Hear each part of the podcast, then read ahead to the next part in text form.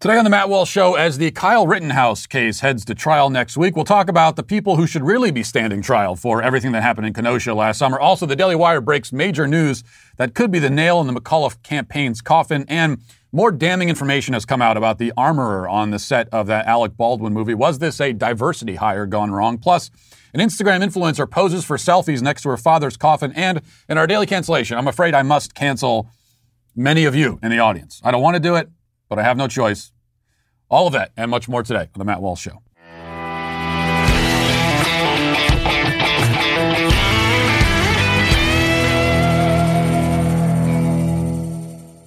As we survey the scorched and barren landscape of, of America circa, circa 2021, you may arrive at the conclusion that the people running this show have done, you know, less than a stellar job. You may even say that President Biden, though still very early in his tenure, is already making a run for the title of worst president ever.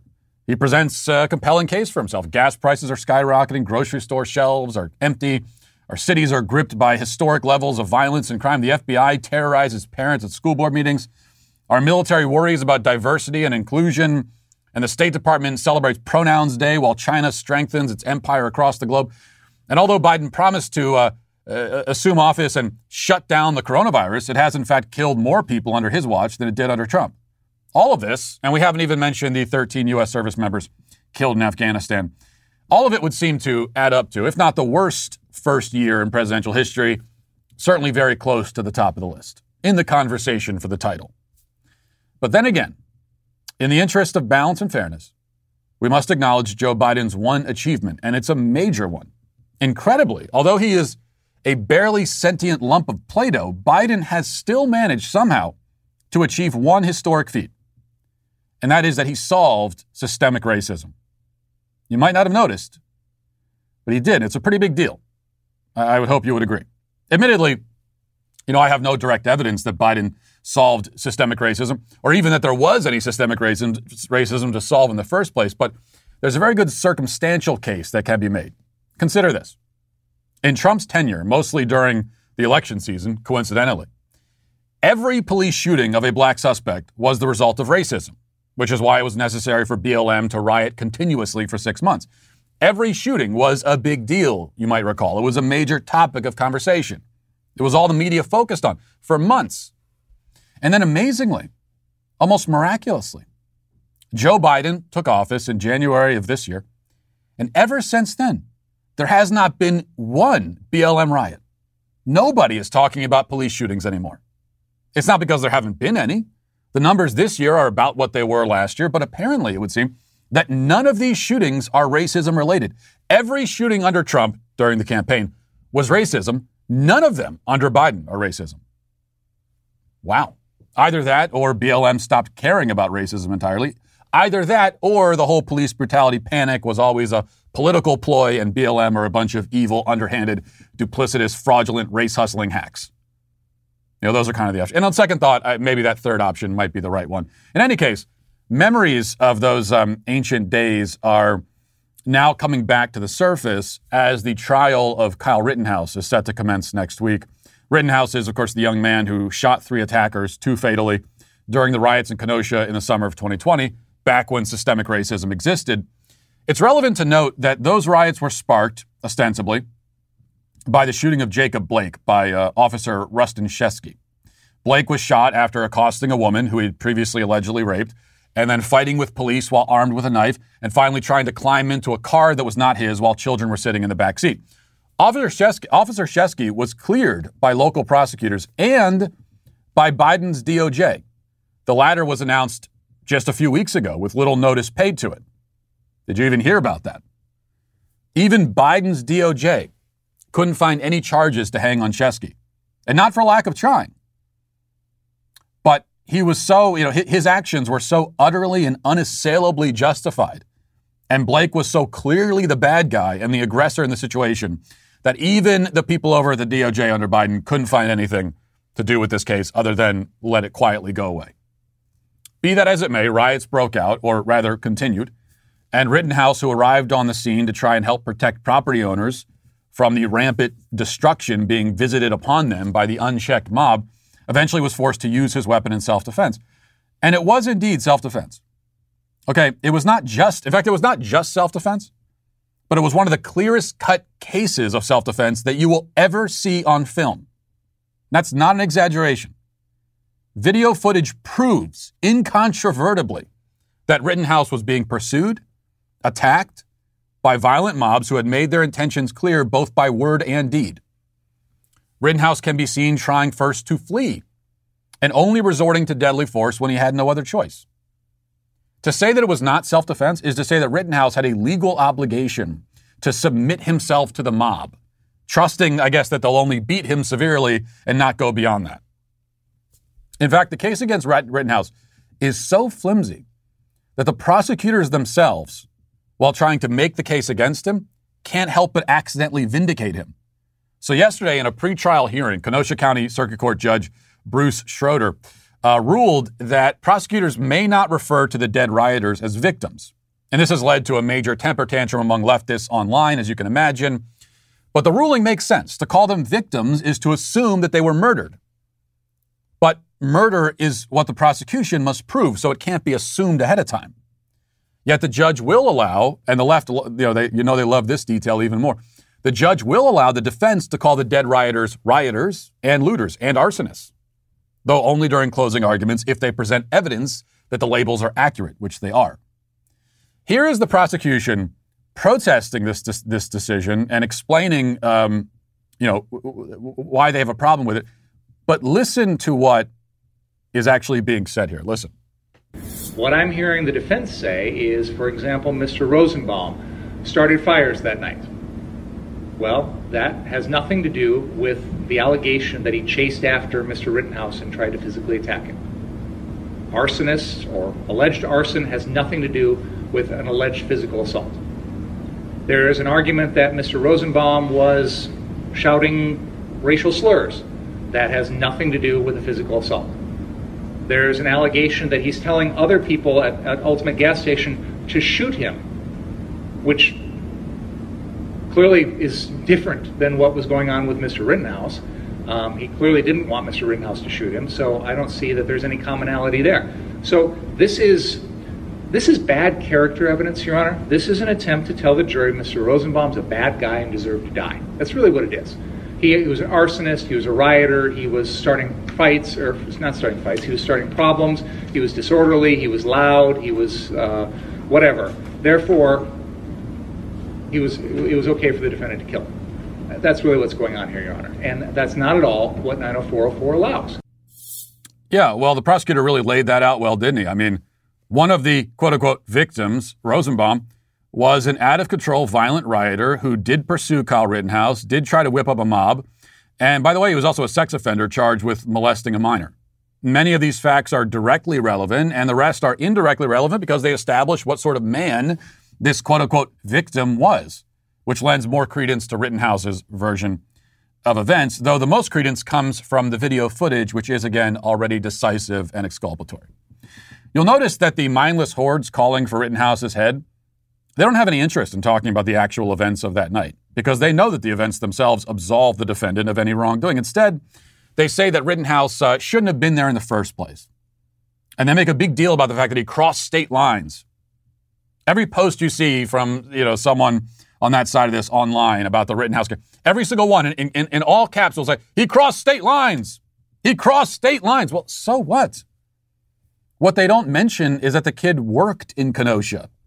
It's not as though he traveled hundreds of miles by plane, train, and automobile to get there. Even if he did, I'm not sure I see what the relevance would be. But he worked in the community. He was very much a community member. Earlier, he had been helping clean up, clean up graffiti. He was more, he was more of a community member and more involved and more concerned about his community than any of those rioters. Hands down. So he belonged there as much as anybody else on the street that night.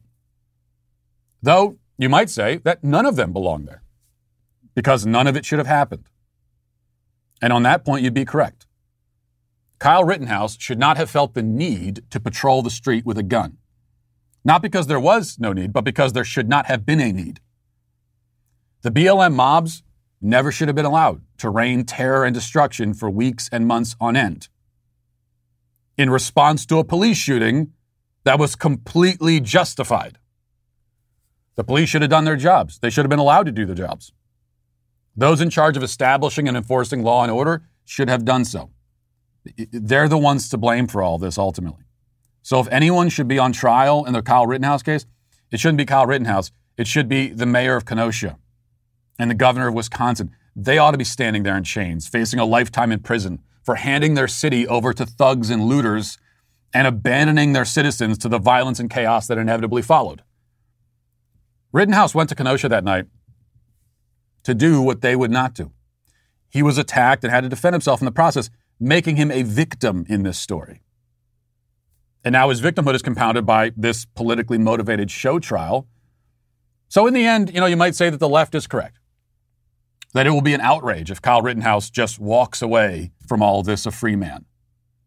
Because he should walk away a free and rich man after suing for malicious prosecution. That would be true justice in this case. Now let's get to our five headlines.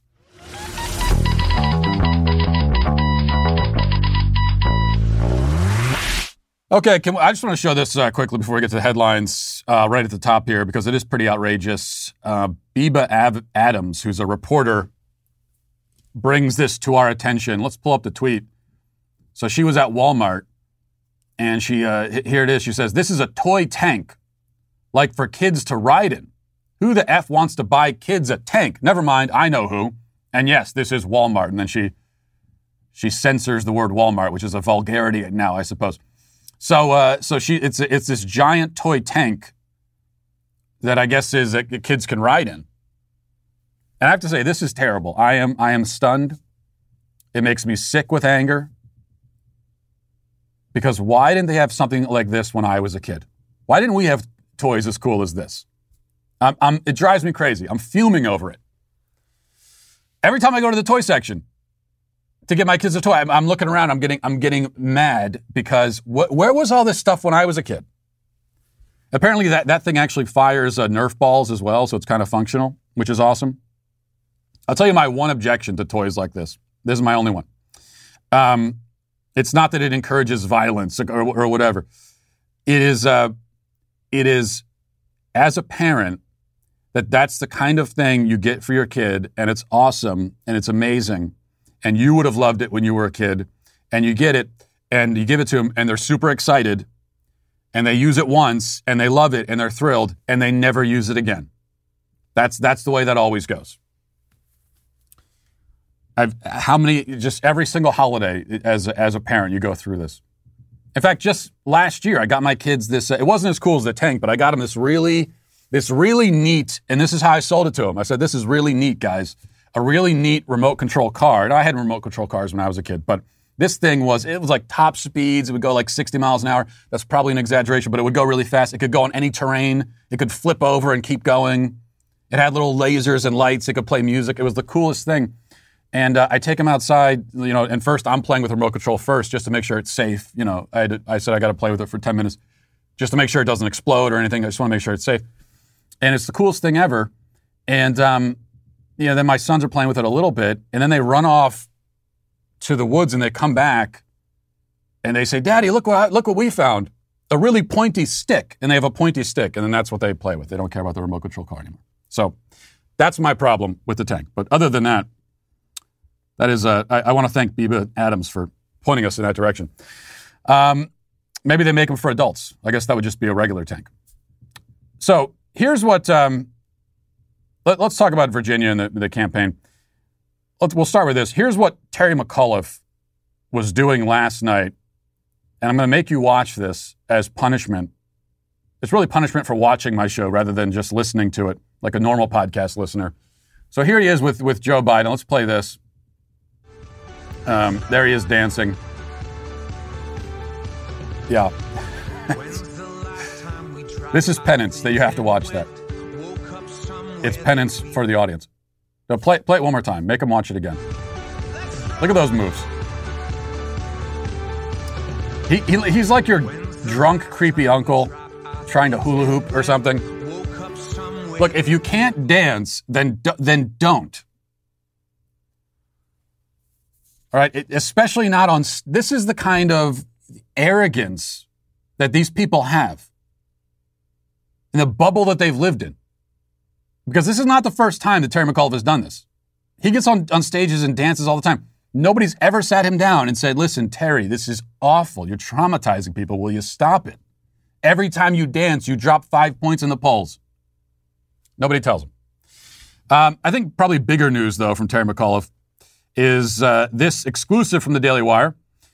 It says a law firm that employed uh, Virginia gubernatorial candidate Terry McAuliffe has made a cottage industry out of aggressively fighting victims of alleged sexual abuse in schools, being paid handsomely to defend school systems that the girls say fail to protect them. In one case, the um, Hunton Andrews Kurth law firm, where McAuliffe served as a senior advisor from 2019 until recently, is battling a young woman who says that, and this is horrific, says that she was repeatedly raped on her Fairfax County Middle School campus as a 12 year old and that she was slashed with a knife, burned with a lighter, and anally penetrated. The law firm and uh, McAuliffe's campaign refused to comment on whether the law firm still employs McAuliffe by the deadline, but McAuliffe reported income apparently linked to the firm in 2021 after announcing his run for governor of Virginia on December 8, 2020. Later, advertisements from the firm for McAuliffe fundraisers referred to McAuliffe as a former colleague. Um, the girl said she was afraid of having her real name attached to the case because one of her alleged tormentors had threatened to kill her if she came forward. The McAuliffe linked law firm is seeking to have the case thrown out because it was filed under a pseudonym, even though there's no dispute that the school system knows who she is. Um, in a separate case, and I can't read this, you got to go to Daily Wire and read the entire story, but I'll read one more example here. It's a, it's a long story, it's an important story. Um, a girl alleged that the FCPS administrators were told of an unwanted sexual incident on a band trip. A school security officer told her there was no point in seeking criminal charges, and that school um, and the school gave an award to her alleged abuser.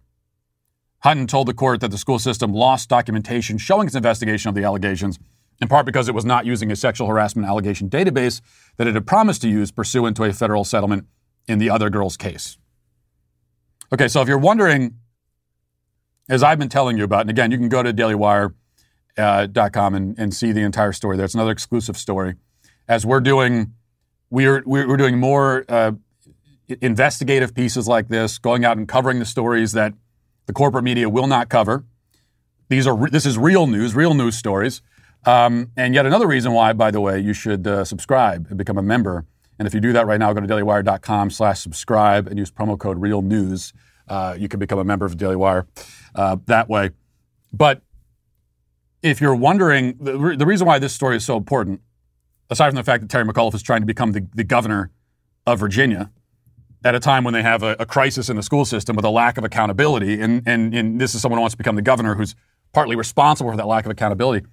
But the other thing that makes this so important is that, as I've been telling you about the, the epidemic of sexual abuse in the school system, uh, one of the reasons why we don't, we don't hear about it because of guys like Terry McAuliffe and the people in the law firm and the tricks that the school system plays, not just in Loudoun County, um, but across the country. You know, I told you about that AP report. This was every once in a while, you know, the, the corporate media will do some real investigation or report some real news. And so a few years ago, the AP did a report about sexual abuse on public school campuses um, by students on other students and then you've got you've got teacher on student sexual abuse, which is a whole other category.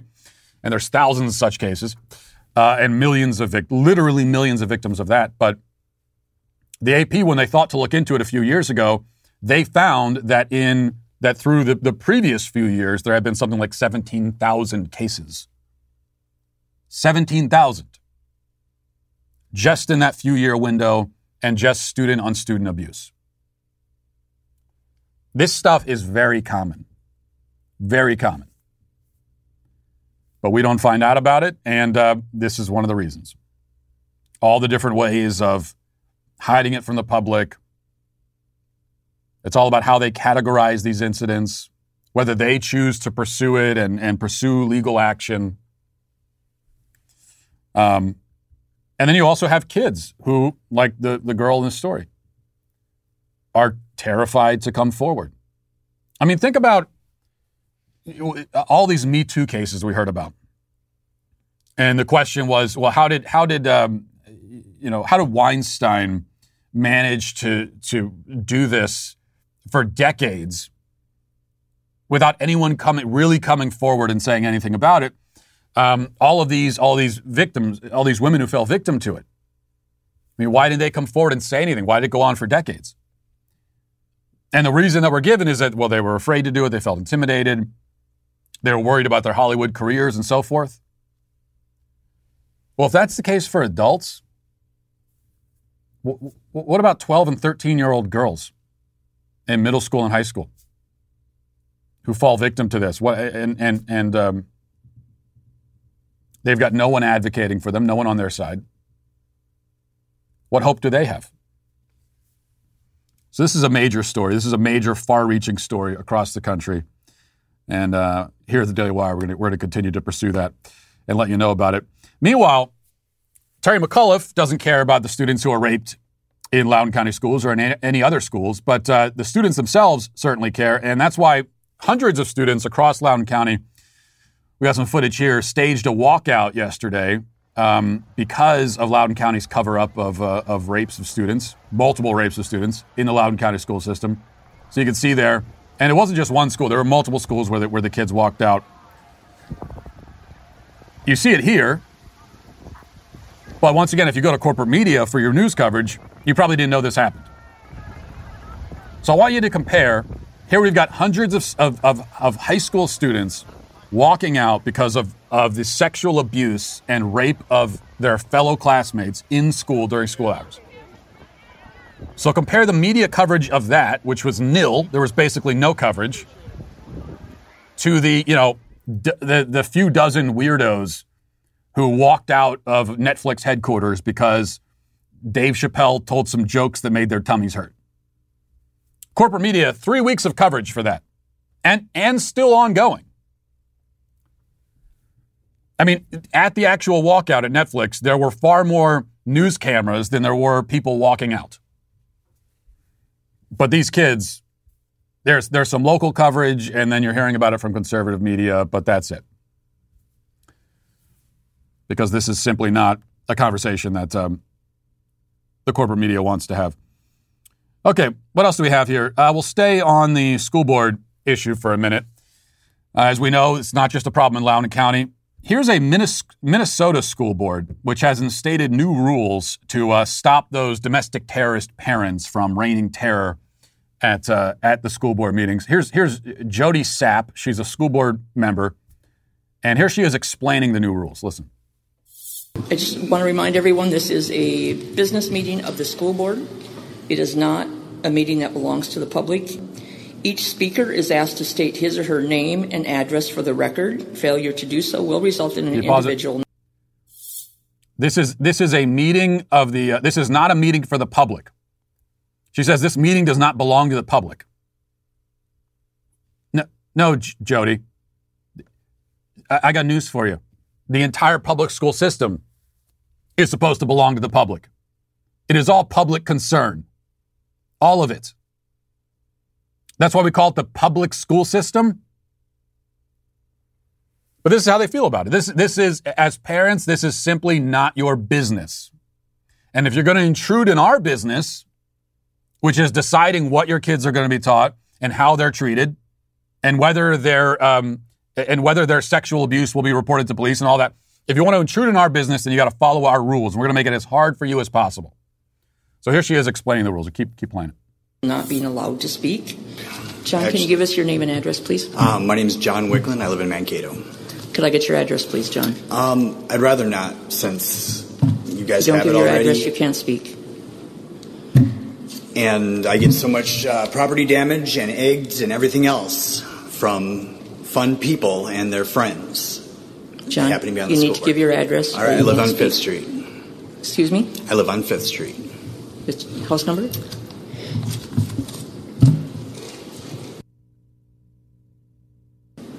Okay, he gave it. He gave his house number. Thank you. All right.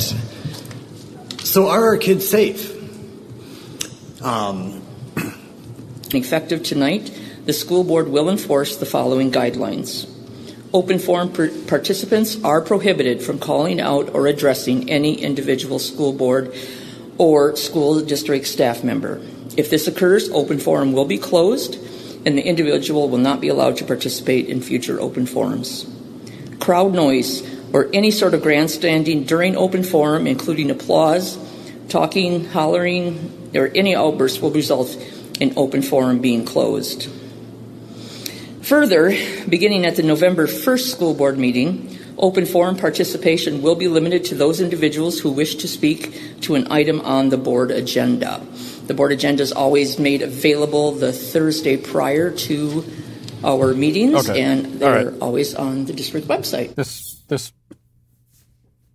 evil wench. They all look exactly the same, by the way. All, all of the little mini petty bulbous tyrants that are running our schools, they all look exactly the same. They're they're like there's there's like a, a uniform for these people, and they all and they are so mad that that parents are there taking an interest in what they're doing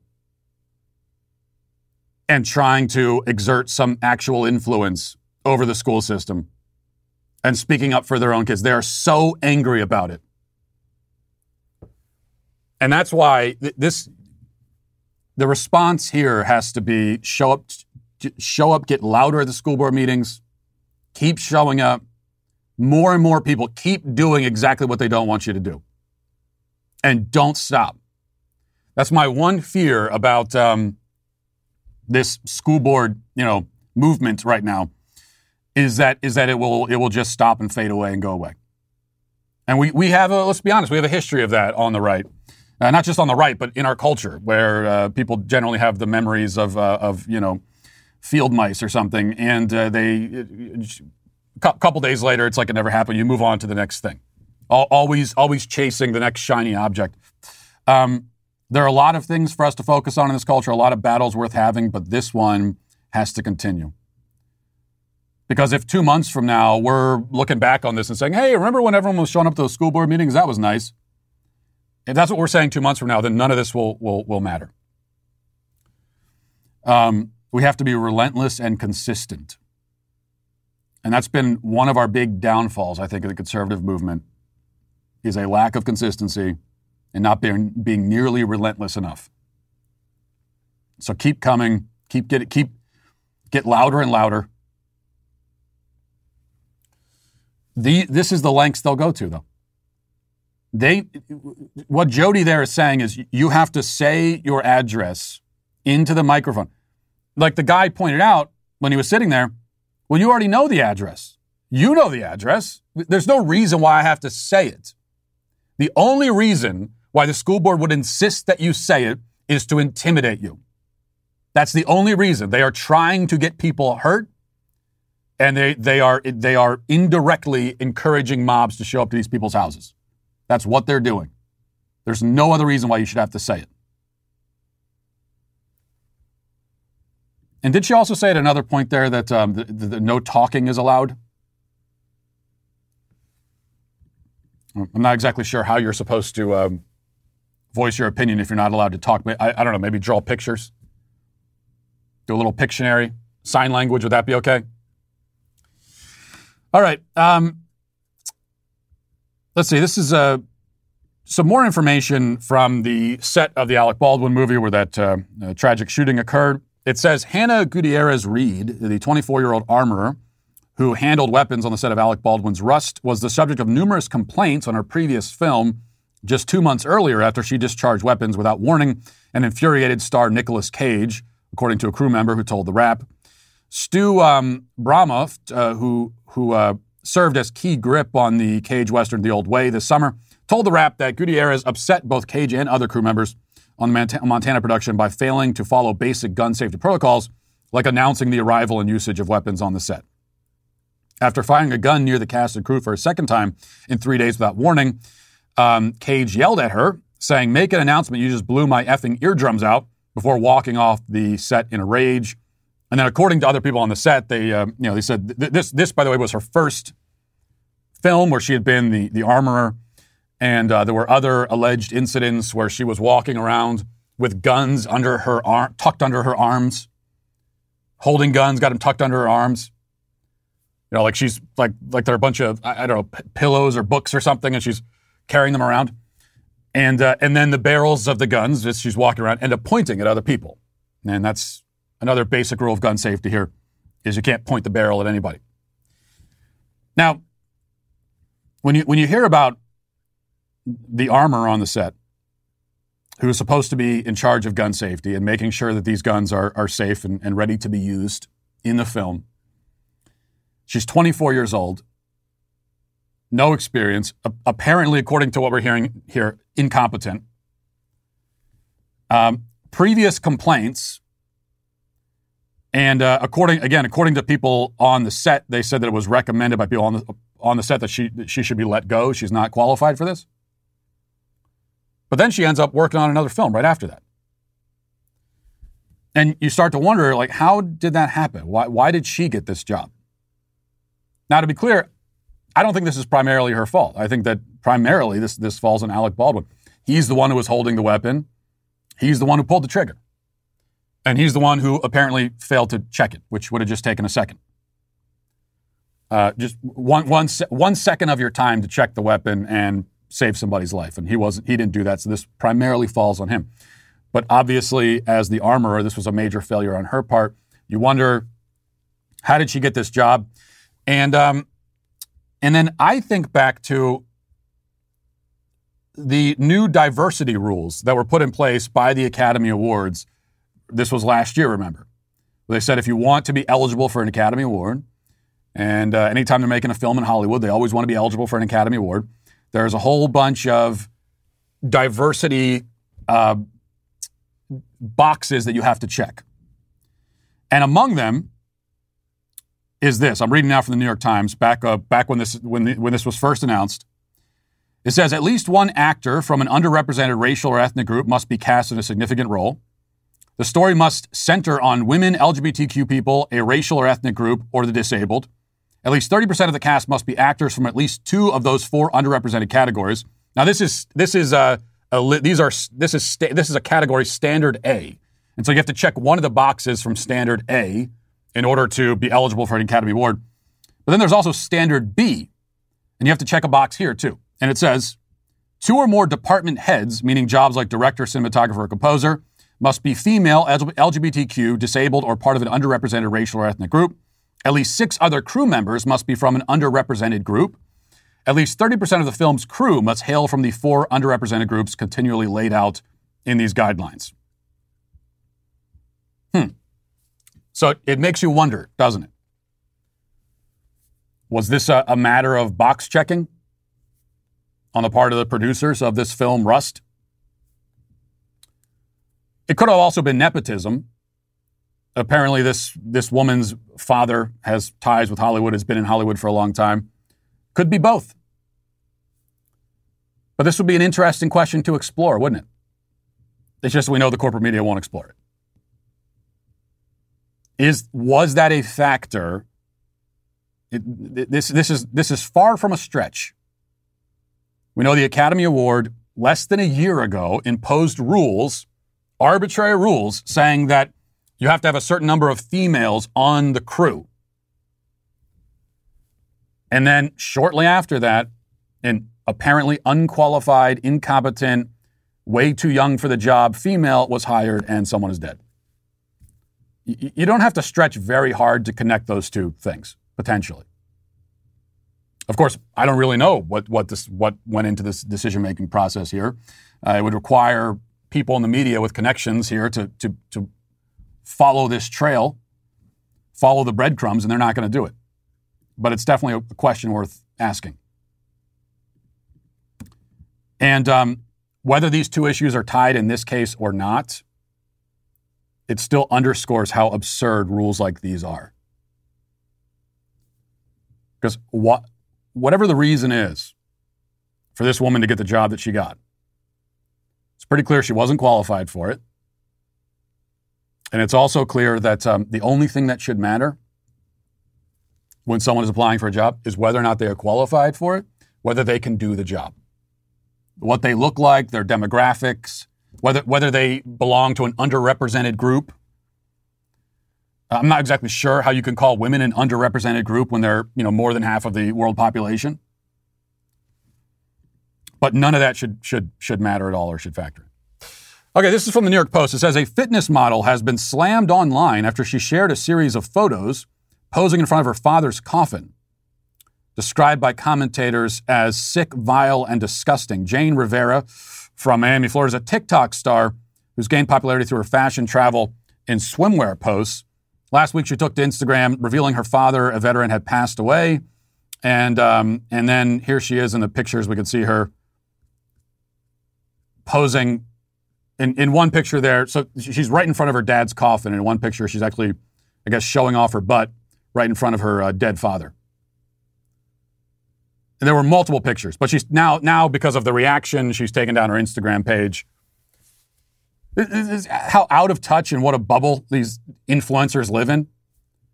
Where she posed for these selfies in front of her dead father and put them online and was not expecting anybody would be upset about it. People were upset she took down her whole her whole page. You, know, you see this kind of thing, and we see this a lot. Um, in, influencers or wannabe influencers reacting to tragic situations by you know they want to get the selfie, they want to they want to they want to mine it for clicks and likes and all of that. And we, we see this, and it's easy enough to say, oh, it's just silly, superficial, stupid people, which, of course, that's part of it. But there's a real, I mean, there's, there's something happening psychologically to people, and young people especially, who grow up online and they become so dependent on affirmation online that they really become sociopaths. This is, this is sociopathic behavior to respond to your father's death that way. I mean, for that to even be something that enters your mind. Well, here's my father laying in a coffin, he's dead. Let me get a quick self. This will be great for Instagram. There's a real mental sickness uh, that is, is, is present in a lot of people's minds, I think. And that's pretty clear. All right, let's get now to reading the comments. Who's rocking polka dot and flannel shirts without shame? Do you know their name? They're the Sweet Baby Gang. Matthew St. Peter says, I take comfort in knowing that Matt Walsh would never put the life of a dog above the life of a human, especially after his dog ate his remote. Yeah, you know, if I was going to put any animal life over human life, it wouldn't be dogs. That, I think that's that's the thing. I probably wouldn't do it for any animal life, but I, dogs would not wouldn't make the cut. Derek Wood says, "I'm out. I'm outraged about the cruelty to the unborn and to the cruelty of man's best friend. Both can be true, and both should be investigated, charged, and led to the uh, jail time of all those involved." Jason Trimble says Jesus specifically commands us to love our neighbor as ourself. Who is our neighbor? Our family, friends, and those who interact we interact with in life, even our enemies, not our dogs. Ozzy says, I unfortunately went through an alphabet squad phase. I was thinking about becoming trans and almost came out to my parents, but then I discovered your channel and helped me realize how lost I was. Thank you so much for speaking the truth. Well, thanks for th- thanks for telling me that, Ozzy. And that's uh, that does actually make me feel like uh, there might be a, a, small bit of difference being made here. Um, and I'm glad that you were able to, to see the light on that. And it's it's it's interesting that you say that though, because we're told that that never happens. I mean, you said that you were feeling a little bit confused and you were thinking about becoming trans. And we're told that, that, that that's not how it works, right? Anyone who identifies as trans is because they've, they've known it ever since they were a young child. It's deeply ingrained within them. How many times have you heard someone say, oh, it's not like anyone would wake up one day and just decide to be trans? But as you attest to, that is sort of what happens, actually. Um, Pesky says, Mr. Walsh, I humbly point out that I am indeed the young man who confronted Ben Shapiro in the name of the Sweet Baby Gang. I am deeply honored to have served you and your, our fellow Sweet Babies in our quest for world domination. And I will continue to carry the SBG torch via my own YouTube channel. Our voices will not be silenced. So you, you put the little plug for your YouTube channel. I respect that hustle. And uh, I would want all, everyone in the Sweet Baby Gang to, to do the same when given the opportunity. And I appreciate your service. And I would encourage, you know, at any YAF event for, with other Daily Wire personalities, don't don't be afraid to show up with your sweet baby gang flag flying high. They they all love it. Trust me. They won't tell you, but they do deep down in their hearts. Um, Ian says, "Here we go again on this channel. You know, I'm getting sick and tired of getting backslapped by conservatives because of my love of animals and how much I decry the abominations done to them. If that's how Matt and Michael feel, then I don't need to be this kind of conservative either. As a Catholic, I hold to be both to be in the same regard, dogs and humans, if not the same value. Pulling my support from the DW now that I've heard Matt's take, mistreatment, some dogs were mistreated. That's a gross understatement if ever I heard one. And the dis- disdain from the DW hosts over this and the outcries while they fall back on their pro life arguments are revolting. I am pro life all the way, and I feel horror in equal measure. Uh, B Rob says, I'd say I value babies over puppies, but I definitely value dogs over adult people. Dr. Lecter says, Matt, as a self proclaimed animal lover, I would have to slightly disagree with your thoughts about people versus dogs. My only argument is that in my past chosen profession, all I've seen is brutality, violence, and aggression inflicted on people by other people. Mostly the violence I've seen is on weaker people being preyed upon by bullies and aggressive thugs. Would you have an issue with using death row inmates and or child rapists as the guinea pigs? After all, we're trying to develop things for humans. Uh, let's use the ones that have no desire to be in civilized society. We're going to respond to all this in a second. Hold on. Uh, Lateralist says every life matters. It's not always about us humans. Nancy says I value dogs and people equally. Another comment says it's a lot easier to hate humans than it is to hate dogs. Liking animals isn't the problem. People being less likable than animals is the problem. Richard says you're very wrong about this, Matt. You really don't get it. Very disappointed in you that you failed to capture this moment. Torturing dogs is evil. Evil. PM says dogs are better than most people. I have no problem valuing them more. Jared says puppies are better than humans. Just saying. Good Morning Toast says no, it's not a sickness. Dogs are nicer than people. Simple as that. And Don says, I so value the life of dogs over most people because people are inherently evil. Dogs are trained to be violent, which falls back on a hole people who train the dogs. So that's why people suck and dogs rule. Okay. A lot of comments in that vein telling me that I'm wrong uh, for, for daring to suggest that people have more value than dogs. And I'm going to respond to all of those comments in the daily cancellation, which will be right after this. You know, if you're one of those old fogies like myself with uh, boxes of old tapes and films and uh, you know photo albums and everything just sitting around collecting dust potentially depending on where they're stored you know they could be damaged. If that's the case for you then you've got to check out legacy box. Legacy box is your chance to have aging tapes films and photos digitally preserved so the ability to relive your family history is never lost because of a leaky pipe or summer days that make your attic hot enough to melt tapes. Plus this week legacy box is offering 40% off at legacybox.com slash walsh so you can start future proofing your past today. With Legacy Box, you can reclaim all the priceless footage you haven't been able to see in years. The service could not be simpler. You just use their kit to safely send the moments you want preserved. Their team will create a digital archive by hand right here in the USA. Then they'll return everything back to you.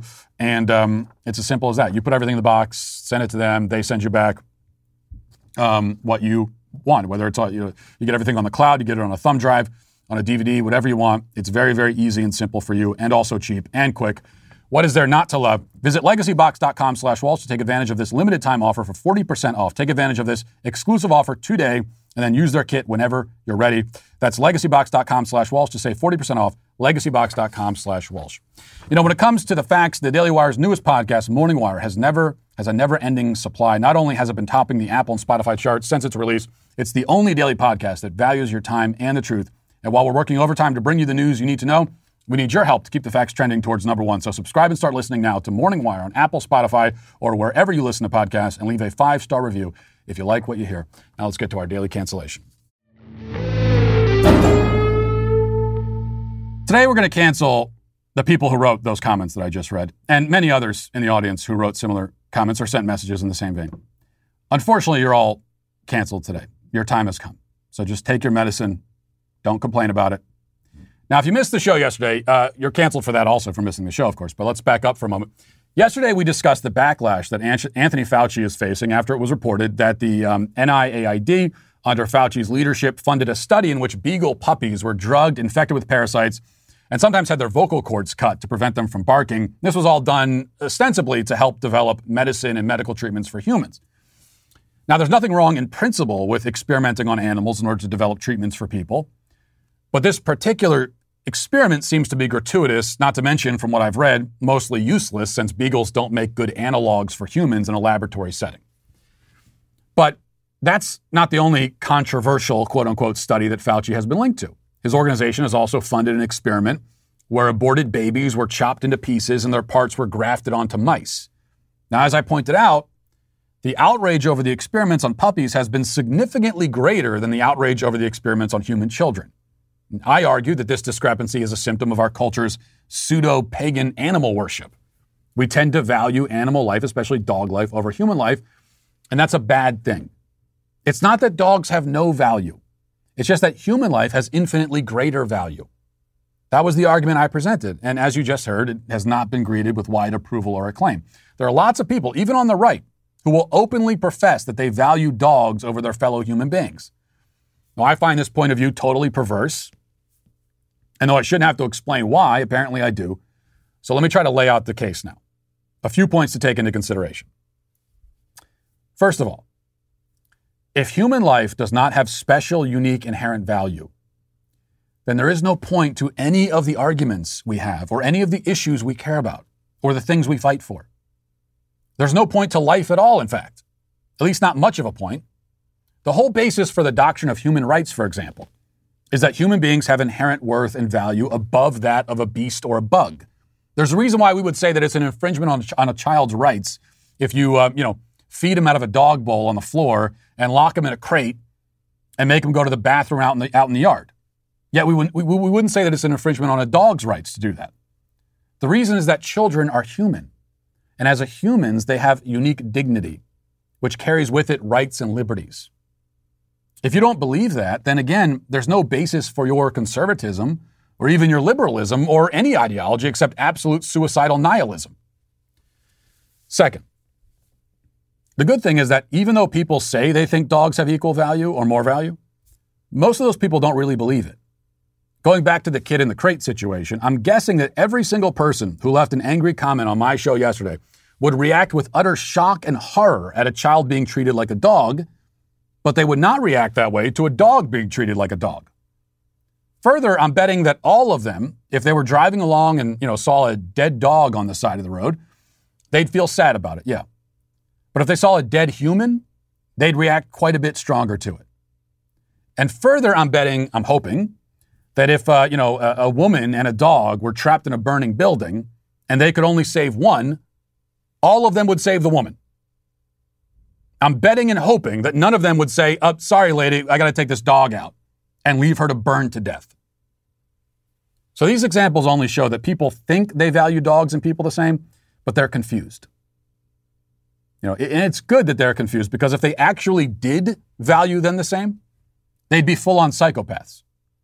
It might be said that the definition of a psychopath, I mean, the literal definition, could be a person who treats other people like dogs. But I don't think that most of uh, this dog worship is born from psychopathy necessarily. I think it's born partly from moral degradation, yes, but also largely from confusion. Third, part of the source of that confusion is this half baked idea that many people have, as expressed in some of those comments, that dogs are somehow morally superior to humans because humans do a lot of terrible things while dogs never do terrible things. Only that's not true, of course. I mean, dogs maul children, they kill people. Further down the scale of atrocities, they chew your couch and pillows and shoes. The difference is that you don't hold dogs morally responsible for that. You would never say that a dog who does something bad, even as bad as killing a child, has committed evil. And why? Because you recognize that dogs are incapable of making moral choices. They're not assessing a variety of options and choosing one based on which is the most ethical or moral. And that's correct. That's how they get off the hook when they do bad things. That's why you get to always blame the owner when a pit bull sends someone to the hospital. You always say, uh, there's no da- bad dogs, there's only bad owners. Fine. But if you're letting dogs off the hook for bad actions because they can't make moral choices, then you can't very well give them credit for good actions. You can't ascribe traits like courage and selflessness to dogs if you're not also going to ascribe traits like evil, selfishness, cowardice to them in equal measure. Dogs act on instinct. They act on training. They're not moral beings. So, yes, humans do terrible stuff that dogs don't do. Humans also do incredible, courageous, beautiful, selfless, loving things that dogs don't do. Humans are complex, conscious, moral creatures. Dogs are not. Fourth, but this is really what it comes down to, I think. Humans are complex, like I just said, complicated, difficult. Um, this is why we often prefer pets. Pets are easy, they're not complicated, they don't ask much of you. They have needs, but their needs are simple. Their lives revolve around us. They give us what we need emotionally without asking for anything in return. This isn't because of any moral virtue on their part, it's just because they're animals. Ice cream can give you what you want without asking anything in return, too. So can a tree if it's hot out and you want shade. But it would be, it'd be, it would be bizarre to say, I value this tree more than the human race because it provides better shade than people. Trees do what trees do, dogs do what dogs do. It's good to be grateful for both and to value the things they do and what they give you, but to value them above people or on the level with people is deeply confused. And again, I, am being generous by calling it confused. The other option is that it's totally morally depraved and a sign that you're a burgeoning serial killer. But whichever is the case, either way, you're still today, I have to say, unfortunately, canceled. You and your dog. He's getting lumped in with this also. And that'll do, do it for us today. Thanks for watching. Thanks for listening. Have a great day. Godspeed.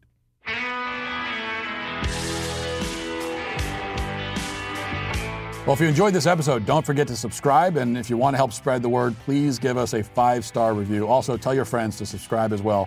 We're available on Apple Podcasts, Spotify, wherever you listen to podcasts. We're there. Also, be sure to check out the other Daily Wire podcasts, including The Ben Shapiro Show, Michael Knowles Show, The Andrew Klavan Show. Thanks for listening. The Matt Walsh Show is produced by Sean Hampton, executive producer Jeremy Boring. Our supervising producer is Mathis Glover. Our technical director is Austin Stevens. Production manager Pavel Vodosky. The show is edited by Ali Hinkle. Our audio is mixed by Mike Coromina. Hair and makeup is done by Cherokee Hart. And our production coordinator is McKenna Waters. The Matt Walsh Show is a Daily Wire production, copyright Daily Wire 2021. Today on The Ben Shapiro Show, with Terry McAuliffe running a rough race in Virginia, Joe Biden steps in to deliver a disgusting smear against Glenn Youngkin. Plus, Democrats continue to struggle over their spending package as inflation sets in. That's today on The Ben Shapiro Show. Give it a listen.